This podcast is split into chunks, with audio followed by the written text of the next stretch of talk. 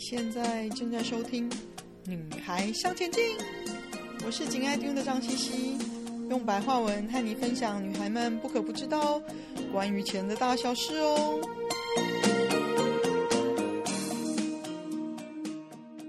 欢迎收听第一百零四集。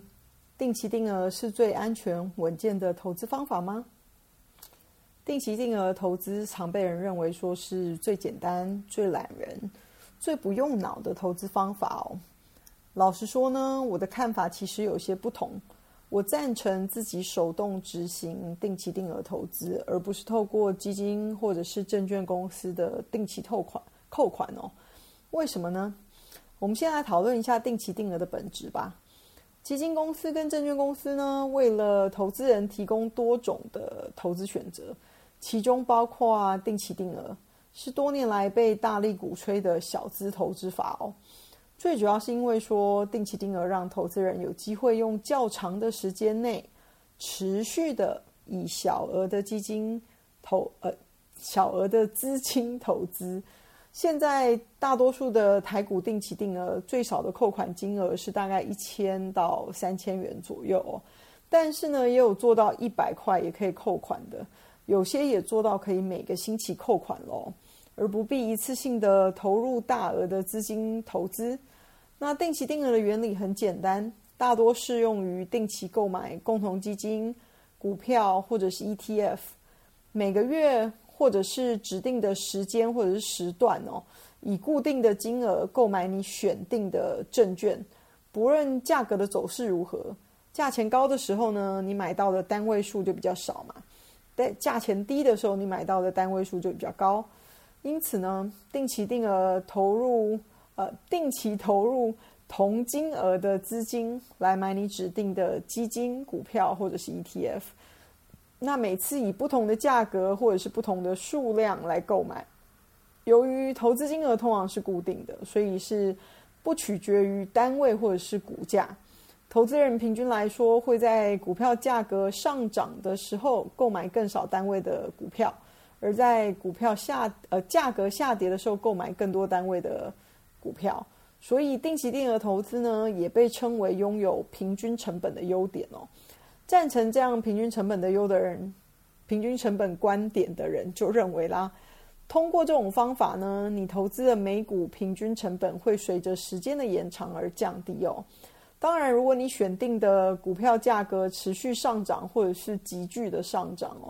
你想要降低你的平均成本的如意算盘，可能就会适得其反喽。这意味着呢，随着时间的进展而不断的持续进行投资，比一开始就一次性购买的成本高了许多。但是呢，总体而言，平均成本法只要你看对了长期趋势，通常会平均了你的投资成本。相对的，也降低了一些风险，尤其是看错市场时机，而一次投入大笔金额，全部买在高点的风险哦。因为这样子的平均成本是根据系统设定，定期定额自动购买的。这样子的系统化设定呢，可以消除投资人对市场波动的上下情绪反应而可能做出的错误或者是迟疑的投资的决定的可能哦。比如说，当股价不断的飙升啊，市场不时的报道说股市不断创新高的时候，投资人可能会因为市场的气氛热络、鼓吹而更看好购买更多的风险资产哦。那相对的，当股价长时间的大幅下跌、市场低迷的时候，呃，你就变得更悲观，所以许多的投资人会急着抛售股票。那高买低卖跟平均成本的做法，当然就形成了一个强烈的对比喽。尤其是对于长期投资人而言哦，当然你想要占定期定额的便宜，平均成本并不能一定让你的成本降到最低，但是它也不会让你的成本变得最高啦。所以只是一个平均的做法。尤其如果你买的投资标的是长期成长的标的，当然你的成本也是步步垫高的。但是你还是赚钱的啦。比较糟的是呢，如果你定期定额选错标的了，长期来说是往下走的。即便你每次都买在每个波段的低点，但是你的股价反弹无力，就算你的成本是越摊越低，但是你还是难以获利，被套牢的哦。嗯，定期定额为投资人提供了很多种好处，但是第一个也是大家认为最明显的好处哦，就是一旦你设定了你希望投资的金额和频率，就没有更多要做的事情了。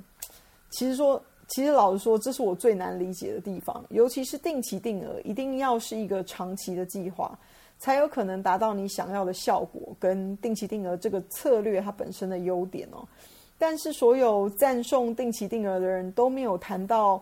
选择对的标的的非常的重要性哦。尤其是你要承诺长期扣款，或者是想当懒人投资，设定扣款之后就不理它了。投资对的标的当然就更加重要喽。所以，我不觉得定期定额是个懒人投资策略。正是因为你没有太多的资金或者是经验，所以选择定期定额累积投资。那你在设定扣款之前呢，才真的是要好好花精神、花功夫选择标的哦。尤其是想要这样长期持有的话，我比较赞成用定期定额用在你更长期的投资规划上。所以标的也应该是相对比较广的 ETF 或者是共同基金，而不是个股哦。但是呢，就算用定期定额的方法来设定你部位中最持久的，比如说是全球股市的部分的话。也还是要慎选你的标的跟资产组合哦，因为通常会想用定期定额这个方法的族群呢，不只是说资金不大，都还是相对对投资市场相对生疏的族群哦。所以呢，对筛选个股或者是筛选共同基金或 ETF 都还是相当的陌生的。所以选股选标的很重要，不要被懒人投资、无脑投资法这些标签糊弄啦。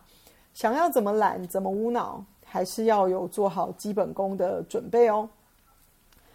那由于定期定额是自动扣款的，你只需要确保你的资金账户里面有足够的钱来支付预期的扣款金额。那定期定额可以用少量的资金，因为你比较不会感受到一次性的被提取大笔款项的影响哦。也因为使用定期定额的这个自动扣款的投资方法，所以几乎没有涉及到你自己的动作。